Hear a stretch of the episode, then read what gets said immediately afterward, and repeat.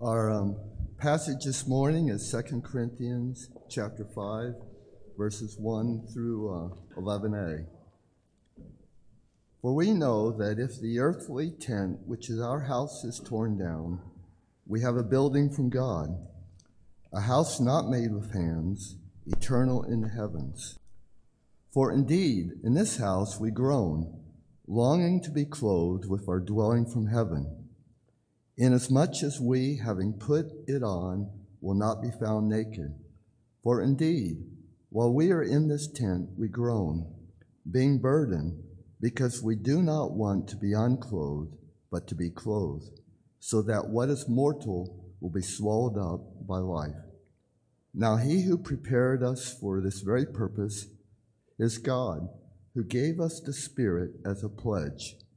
Therefore, being always of good courage, and knowing that while we are at home in the body, we are absent from the Lord. For we walk by faith, not by sight. We are of good courage, I say, and prefer rather to be absent from the body and to be at home with the Lord. Therefore, also we have as our ambition, whether at home or absent, to be pleasing to Him. For we must all appear before the judgment seat of Christ so that each one may be recompensed for his deeds in the body, according to what he has done, whether good or bad. Therefore, knowing the fear of the Lord, we persuade men. This is the word of the Lord. Join me in prayer. Father, we thank you for your word. We thank you that you've given it to us to tell us about you and to show us how that we should love you and live our lives in this world.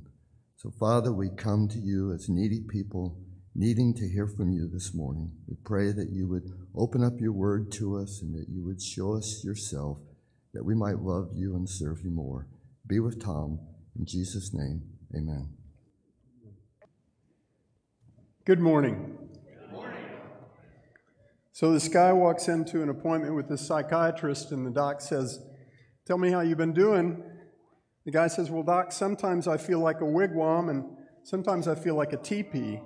The doc says, I know what your problem is. You're too tense. yeah. I promise, I promise, I, I promise not to make a habit of telling bad jokes at the beginning of my messages or any kind of jokes at all, but, but since this passage talks about tense and groaning, a groaner about tense, right? All right. Last time at the beginning of, uh, of chapter 4, and once again at, at, right at the, toward the end of chapter 4, Paul said, Therefore, we do not lose heart. And he gave us four compelling reasons for us as the children of God not to lose heart in the face of the very real hardship and weakness that we all experience during our earthly lives. The first of those four points, the first of those four causes for us not to lose heart, is that the light that we bear to this world and to one another as believers is the true light that this world filled with darkness uh, most profoundly and desperately needs. Paul calls it the light of the glory of the knowledge of God in the face of Christ. That is an amazing light. The secondly, our weakness is not a disadvantage when it comes to our usefulness to God to accomplish His eternally valuable purposes in the lives of other people. In fact, our weakness is Christ's showcase. Third, purely by God's doing, death in us produces life in others. And that life is the life of Christ. And finally, the temporary light affliction that we endure for Christ's sake, and that we endure because of the physical effects of the curse that we share with unbelievers, is producing for us an eternal weight of glory far beyond all comparison. Those are good reasons not to lose heart. Now, in the first half of chapter 5, Paul continues to give us compelling cause not to be disheartened but courageous during our brief time in this mortal flesh. And his contrast, between the temporary and the eternal continues to be very much at the heart of this exhortation not to lose heart. He starts chapter 5 by contrasting the temporary and the eternal dwelling places that the soul and spirit of every believer will inhabit. In the first verse, Paul says, For we know that if the earthly tent, which is our house, is torn down, we have a building from God, a house not made with hands, eternal in the heavens. The first thing to notice about how Paul begins this chapter is the words, For we know. For we know. This isn't something that might be true. This isn't something we wish for. This is something that we, as the children of God, know to be true based on the promise of the God who cannot lie. Who is the we? Well, throughout this passage, just as throughout Paul's letters, whenever he does not specify that he's talking just about himself and his co-workers, he's talking about the church. He's talking about the saints to whom he is, write, is writing these letters. Everyone who has been declared righteous in the eyes of God by grace alone, through faith alone, in Christ alone, is given this promise that he's presenting to us. Now, Paul, whose own vocation was tent making, likens the dwelling place that the soul and spirit of a believer occupies here and now to an earthly tent. And then he refers to the dwelling place that we will inhabit an eternity as a, quote, a building from God. A house not made with hands, eternal in the heavens. The contrast between the temporary nature of a tent and the permanent nature of a building is not accidental here on Paul's point, on Paul's part. He's expanding on a, powerful contrast that he presented in the last three verses of chapter 4, which is one one, been one of the most formative passages in my life. Therefore, we do not lose heart. But though our outer man is decaying, yet our inner man is being renewed day by day. For momentary, light affliction is producing for us an eternal weight of glory far beyond all comparison. While we look not at the things which are seen, but at the things which are not seen. For the things which are seen are temporal, that means temporary. But the things which are not seen are eternal. Eternal. Now he says, while we're in this temporary earthly tent, we groan, longing to be clothed with our dwelling from heaven inasmuch as we, having put it on, will not be found naked. Paul speaks of this very same groaning and this same longing, this same eager anticipation in Romans chapter 8. If you're not familiar with that passage, we're not going to spend a bunch of time on that passage, but please, please get familiar with Romans chapter 8. In that passage, Paul tells us that we must share in the suffering of Christ in order to share in his glory. And so we shall. He likens the whole of our Christian lives to the pangs of childbirth.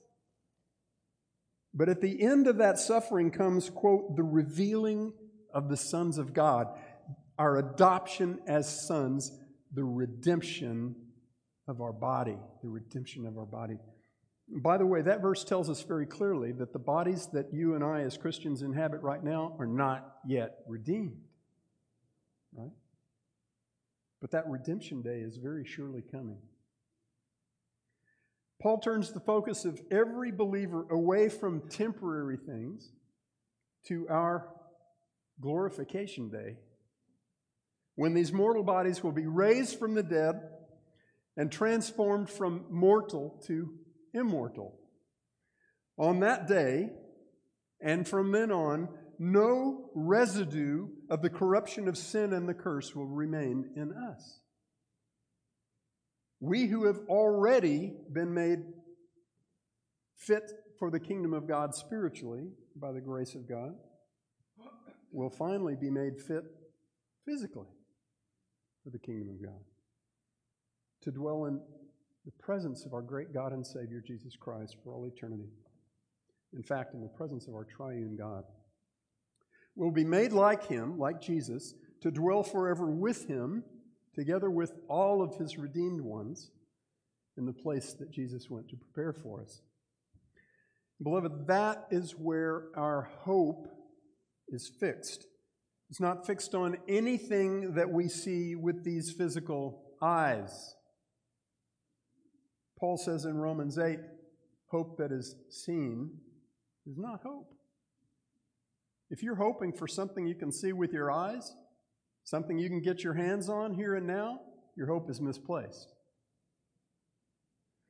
The world does its very best to pound into us that our hope must be fixed on laying hold of prosperity, security, health, and significance through our own efforts. And while we're still breathing. In fact, in this, in this age in which so much of humanity is, believes that, that we are nothing but star stuff, that we are nothing but, but the mechanics of our existence. Uh, this is all we got. They say, This is all we got. If your hope's not here, you, you're done. God tells us, you know, the one who made us, he tells us that to focus our attention and affection on laying hold of those kinds of things during the brief and fleeting vapor of this earthly life is to squander this life and to completely miss the reason that God left us here after saving us.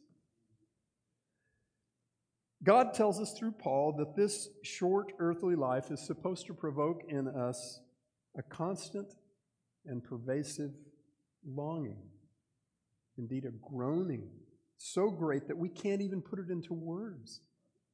He talks about this in Romans 8. A yearning for the far better situation that we know, we know is coming. This isn't something we're wishing for. We know this because of the precious and magnificent promises of God that He has very clearly and repeatedly made to us as His beloved children in His Word. Here in 2 Corinthians 5 4, Paul says, For indeed, while we are in this tent, we groan, being burdened because we do not want to be unclothed, but to be clothed in order that what is mortal may be swallowed up by life. In order that what is mortal may be swallowed up by life. You know where Paul gets that phrase, swallowed up? I'm convinced he gets it from Isaiah chapter 25. That passage, Isaiah 25, verses 6 through 9, is a beautiful, this is a magnificent promise of the banquet that God is preparing for us. Listen to verses Isaiah 25, verses 6 through 9. And Yahweh of hosts will prepare a lavish banquet for all peoples on this mountain, a banquet of aged wine, choice pieces with marrow and refined aged wine. And on this mountain he will swallow up the covering which is over all the peoples, even the veil which is stretched over all the nations. And then he tells us what that covering what that veil is. He says, He will swallow up death for all time. And the Lord will wipe tears from all faces, and He will remove the reproach of His people from all the earth, for Yahweh has spoken. And it will be said in that day, Behold, this is our God for whom we have waited that He might save us. This is Yahweh for whom we have waited. Let us rejoice and be glad in His salvation. This Yahweh is Jesus. God has been promising to swallow up the curse of death that He imposed on mankind and creation ever since the day that He declared that curse. Speaking of this same certainty that we who believe in Jesus have before God, the writer of Hebrews says in Hebrews 6:19, this hope we have as an anchor of the soul, a hope both sure and steadfast, and one which enters within the veil.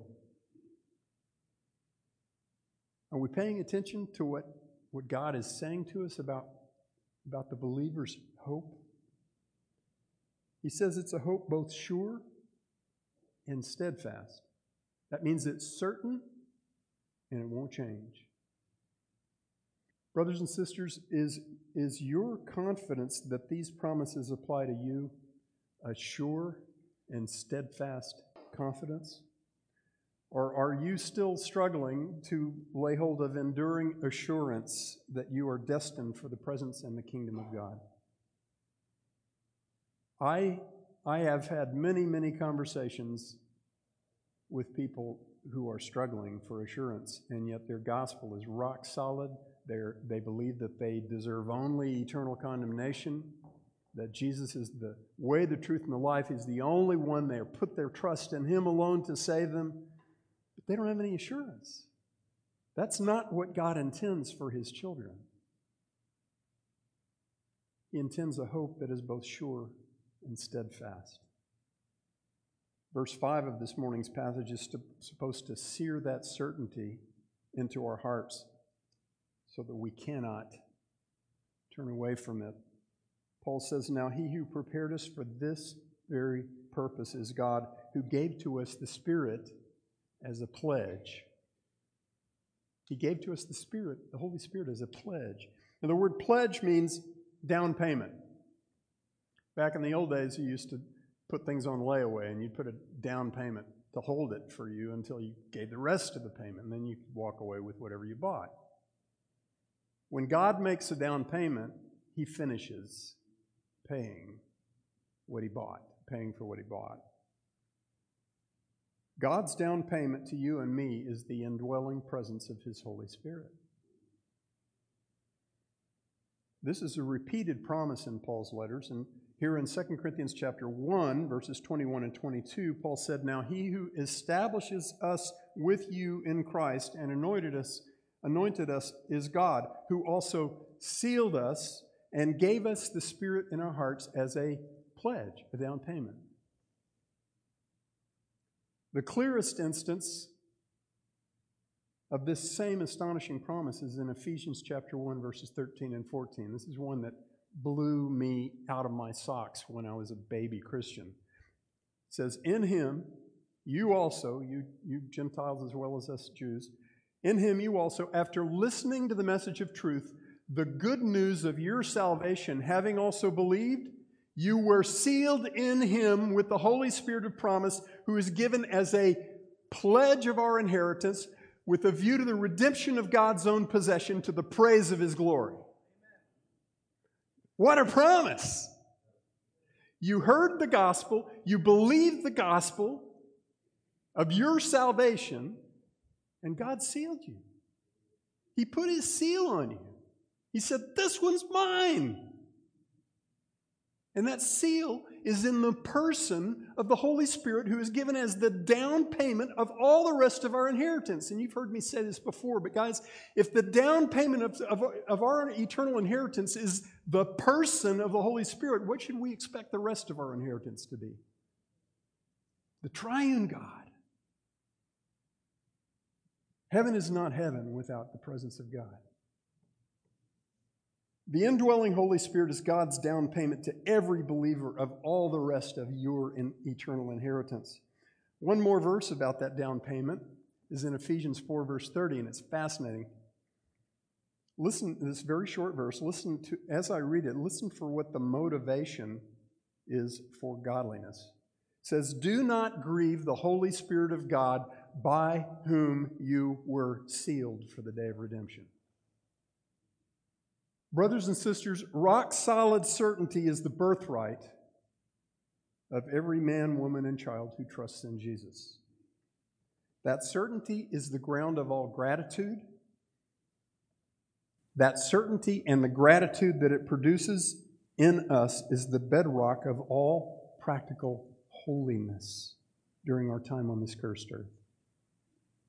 And God means for all of His children to have that certainty. Horatius Bonar talks about how the, he was a early 19th century uh, Scottish preacher. He talks about how the, the certainty that God intends as the birthright of every believer was taken away by the official church of his day and then it was sold back to individuals. And he says, that was the Catholic Church, but there are Protestants doing the same thing. He said that in the 19th century. Beloved, if the word hope that you see in the New Testament means anything less to you than absolute certainty of your eternal destiny, you have an unbiblical definition of the word if you have trusted in Jesus. You have an unbiblical definition of the word, and you have turned the anchor of your soul into a paperweight. This very same certainty is the ground and the cause of the believer's courage to live for Christ without fear of any created thing or any created being. In verses 6 to 8 of 2 Corinthians 5, Paul says, Therefore, being always of good courage, and knowing that while we are at home in the body, we are absent from the Lord, for we walk by faith and not by sight, we are of good courage, I say, and we prefer, we prefer rather to be absent from the body and to be at home with the Lord. Is that what you prefer? To be absent from the body and at home with the Lord? Paul's very important point in those three verses is about the cause of our courage. In order to understand how that cause and effect works, we need to understand what he's telling us here about what happens when our soul and our spirit depart our body. Now, God did not create human beings to be incorporeal, in other words, to be bodiless. The first two, two, chapters of the Bible tell us that just as God prepared the physical place for man before he created man, so also he created a physical body for Adam out of the dust of the ground before he breathed into that body the breath of life the life that originates from and proceeds from God only. Both the physical and the immaterial parts of a man are wired into who God designed human beings to be. Now, I'm not going to spend time this morning going into the distinction between soul and spirit, although that's a very worthwhile discussion to have. What I want to be clear about here is that for believers as well as for unbelievers, the separation of the immaterial part of, of man from the physical body at death is of necessity a temporary state of affairs for both believers and unbelievers. A bodiless soul does not match up with God's designs for human beings any more than a soulless body.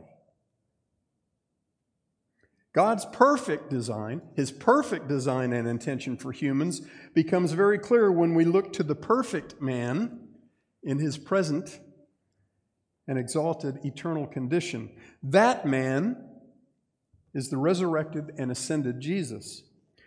When the eternally existing Son of God came from heaven to earth and took on our humanness, he was born as a child in a physical body.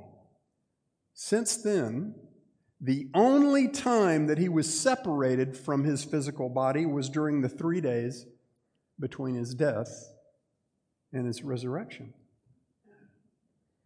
On the third day after he was crucified and buried, his, his body was miraculously transformed from mortal to immortal and was raised from the dead. The Son of God, who had existed from eternity past, was reunited with his body, from which he will never be separated again. Jesus is eternally incarnate. When he ascended into heaven to return to his Father's right hand, he did so bodily. Just as Jesus was separated from his physical body between his death and resurrection, so shall you and I be. For Jesus, that separation lasted until the third day. For us, well, none of us knows how long we will be separated from our physical body.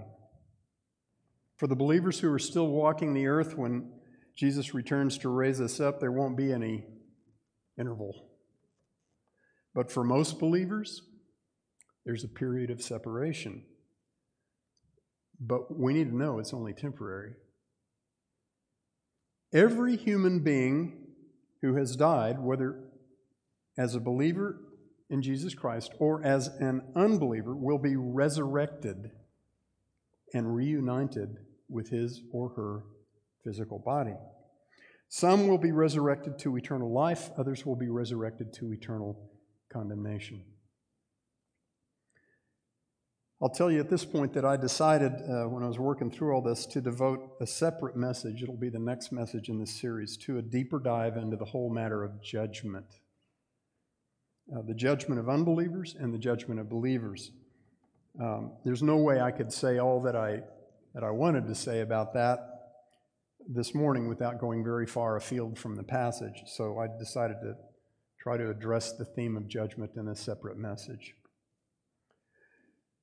Now, here's what God intends for us who trust in Jesus to know about the temporary interval between our separation from our physical bodies and our reunion with our perfected and resurrected physical bodies. On the day that you and I become temporarily separated from our physical bodies, we will from then on and forever be at home with the Lord. Okay? Some Christians whom I love and respect believe in what's known as soul sleep. Uh, they believe that when a Christian dies, his or her soul goes into sleep mode, like you know your computer,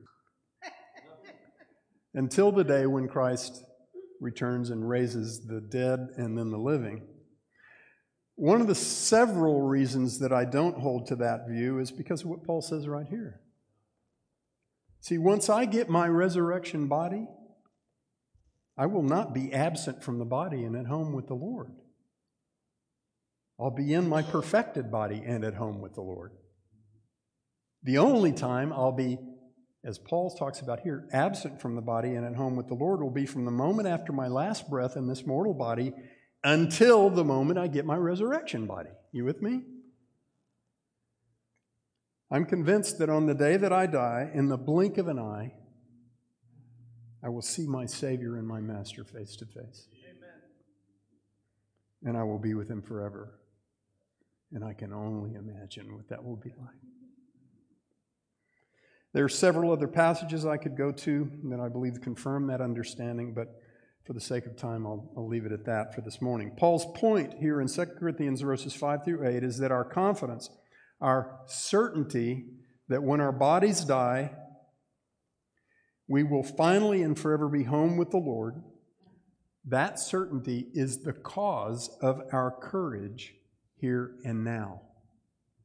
Instead of losing heart because of the opposition of this godless world to the Christ whom we represent, instead of losing heart because these not yet redeemed bodies are quite literally decaying day by day, as Paul said in chapter 4, verse 16, we are encouraged, in dash couraged, through this marvelous promise of God so that we may live and speak boldly for Christ. Instead of ducking for cover when threats come, we stand firm because we know that nothing can separate us from the love of God which is in Christ Jesus our Lord. Instead of shrinking back in an effort to avoid the hardships that following Christ will surely bring to us, we actually rejoice in those hardships knowing that, as Peter says in 1 Peter 4, that to the degree that we share in Christ's sufferings, we are blessed because the Spirit of glory and of God rests upon us. Instead of lamenting our great weakness and concluding that it disqualifies us to serve as ambassadors for Christ, we rejoice in our weakness. That's what Paul says he does. We rejoice in our weakness, knowing that the very that that very weakness is what proves to all the surpassing greatness of the power that is manifested in us is of God and not from ourselves. That's chapter 4, verse 7, 2 Corinthians 2. All the while, we, like Paul, prefer to be absent from the body and at home with the Lord. Man, I'm ready for that. I'm not crazy about dying, but I'm not afraid of death. We groan for that day. We long for that day. We eagerly anticipate that day. Why would we ever have any cause to fear leaving these cursed and dying bodies? That day will be the best day we have ever known. We're not supposed to rush it, right? Like Paul, we're supposed to be we're supposed to be joyful that God has left us here for a time so we can be eternally useful before we go to be with Him. I want to be useful as long as He sees fit, but not one second longer. In verse 9, Paul says, Therefore also we have as our ambition, whether at home or absent, to be pleasing to Him. And what's that therefore, therefore? It points us right back to what Paul's just been saying. In light of the certainty that when our physical bodies die, we will step immediately and forever into the presence of the lover of our souls. We who belong to Jesus, therefore, have cause not only to be courageous, but to be grateful beyond measure. Our lives should overflow with gratitude toward God, and that gratitude should produce words and works that seek always to please the one who died to make us his own, to please him, not to appease him. Jesus did that, but to please him. Colossians 2, verses 6 and 7 says, As you, therefore, have received Christ Jesus the Lord, so walk in him. Then he tells us what that looks like. Having been firmly rooted and now being built up in him and established in your faith, just as you were instructed, and overflowing with gratitude. Overflowing with gratitude. Rooted and built up in Christ, established in faith, overflowing with gratitude. That's the Christian life in a beautiful nutshell. If that's not your experience of the Christian life, something needs to be fixed. Christians who see the Christian life as burdensome and not joyful, what's missing there is gratitude. Once again, we come back to the necessity of assurance for godliness. Faith produces assurance. There, those are two sides of the same coin. Right of Hebrews says faith is the assurance of things hoped for, the conviction of things not seen. When you believe God's promises more than you believe yourself, you won't struggle for assurance. You'll overflow with gratitude and you'll delight in pleasing God. Brothers and sisters, you will never be grateful for what you're not, you're not sure that you have. Doubt does not produce gratitude. Doubt has a very appropriate place in the life of an unbeliever, and doubt can have a very appropriate place in the life of a believer who has turned his back on the Lord. But God's intention for every child of His is that we will know that it is eternally well with our souls. You will never be grateful for what you're not sure that you have. Last point is the fear that turns believers into evangelists. In the last verse and a half of this morning's passage, verses 10 to 11a, Paul says, For we must all appear before the judgment seat of Christ that each one may be recompensed for his deeds in the body according to what he has done, whether good or bad. Therefore, knowing the fear of the Lord, we persuade men. That's the evangelist part. Knowing the fear of the Lord, we persuade men. And then later at the end of, that, of chapter 5, he says, We urge you be reconciled to God. Again, we're going to look more deeply at the matter of final judgment next time, but it's critically important that we don't miss or misconstrue what Paul is saying here. If we treat these verses as if they in any way mitigate or reduce the certainty of all the promises Paul has just, just so beautifully set before us, we'll tear the heart right out of this great passage. And it is the tendency of our old nature to do exactly that. In case you haven't noticed, Your old nature despises the free grace of God. Our new nature cherishes and treasures the free grace of God.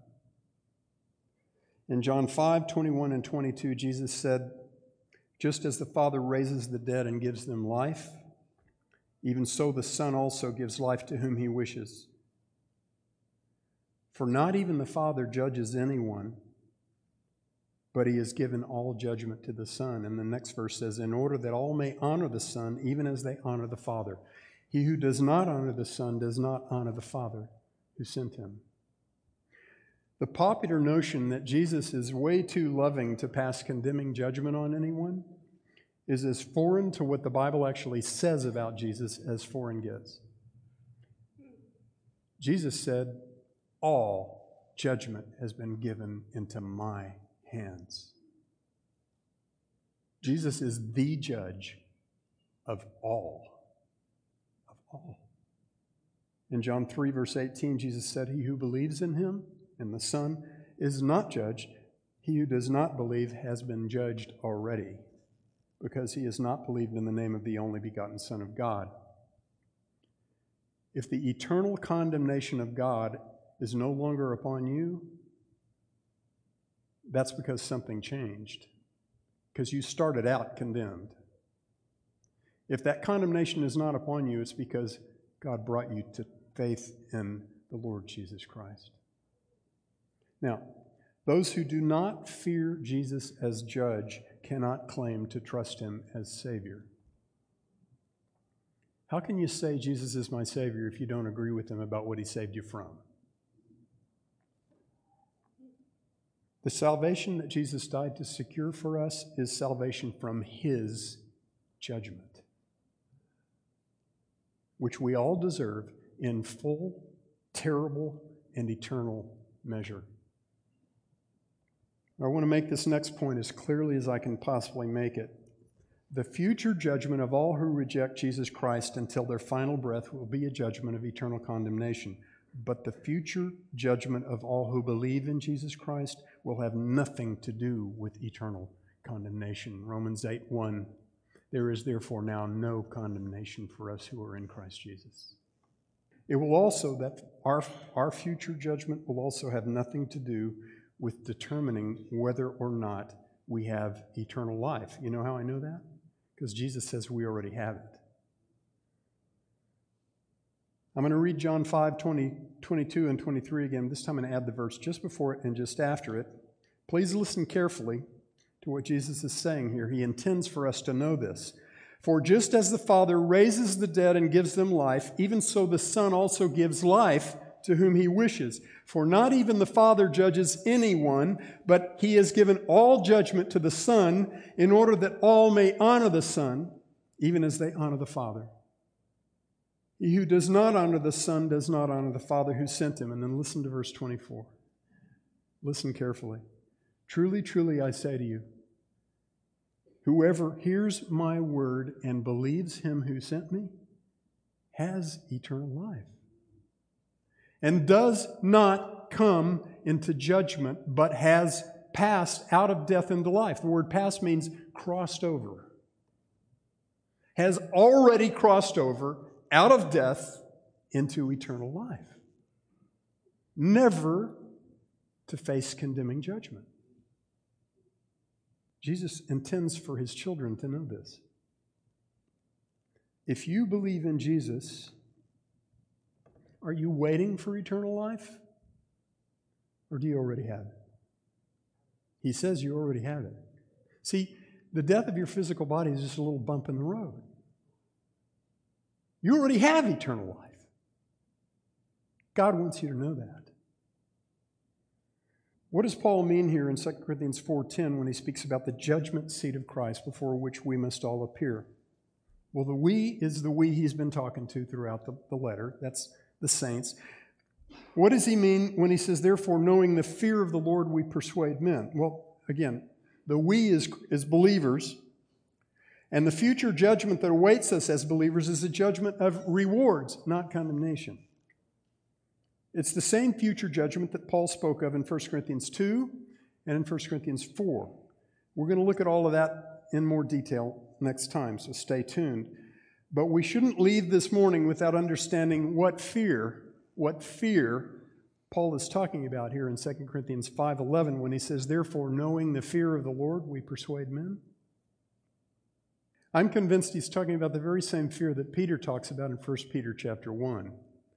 And this passage is a mind blower if you're not familiar with it. It says, Therefore, this is 1 Peter 1 13 to 21. Please listen. Therefore, gird your minds for action, keep sober in spirit, fix your hope completely on the grace to be brought to you at the revelation of Jesus Christ. As obedient children, do not be conformed to the former lusts which were yours in ignorance, but like the Holy One who called you, you shall be holy yourselves in all of your behavior, because it is written, You shall be holy, for I am holy. Leviticus 19 11. And if you address as Father, this is great, if you address as Father the one who impartially judges according to each man's works, conduct yourselves in fear during the time of your stay on this earth. Now, if you stop right there, you go, uh oh. If you address as Father the one who impartially judges according to each man's work, conduct yourselves in fear during the time of your stay on this earth. Uh oh. Keep reading, knowing that you were not redeemed with perishable things like silver or gold from your futile way of life, which you inherited from your forefathers, but you were redeemed with the precious blood as of a lamb unblemished and spotless, the blood of Christ. For he was foreknown before the foundation of the world, but he has appeared in these last times for the sake of you and listen, who through him are believers in God, who raised him from the dead and gave him glory so that your faith and your hope are in God. Is that talking to believers or unbelievers? Believers. Beloved, the believer's godly fear that Peter sets before us in those verses is not a fear that we might somehow lose our eternal inheritance of everlasting relationship and communion with God or that we don't have it. The believer's godly fear is that we will live in a manner that undervalues the measureless price of the salvation that we know we have received from God. That price, which is the precious, poured out blood of the Son of God. There are two godly fears that turn believers into evangelists. Neither includes any doubt whatsoever about our eternal destiny. The first is the fear that we will undervalue the measureless cost of our salvation, and the second is the fear that the lost people around us will face the judge of all mankind with their sins still on their own shoulders. Therefore, beloved, knowing the fear of the Lord, we persuade men. Dear Father, your promises to us are precious and magnificent indeed. The sure and certain destiny that you have secured for us who believe in Jesus is the ground and the cause of our grateful service as ambassadors of Jesus and of our courage in serving. Thank you, O oh my Father, for giving us your Son and leaving your Spirit till our work on earth is done. In the precious and magnificent name of Jesus, we pray these things. Amen.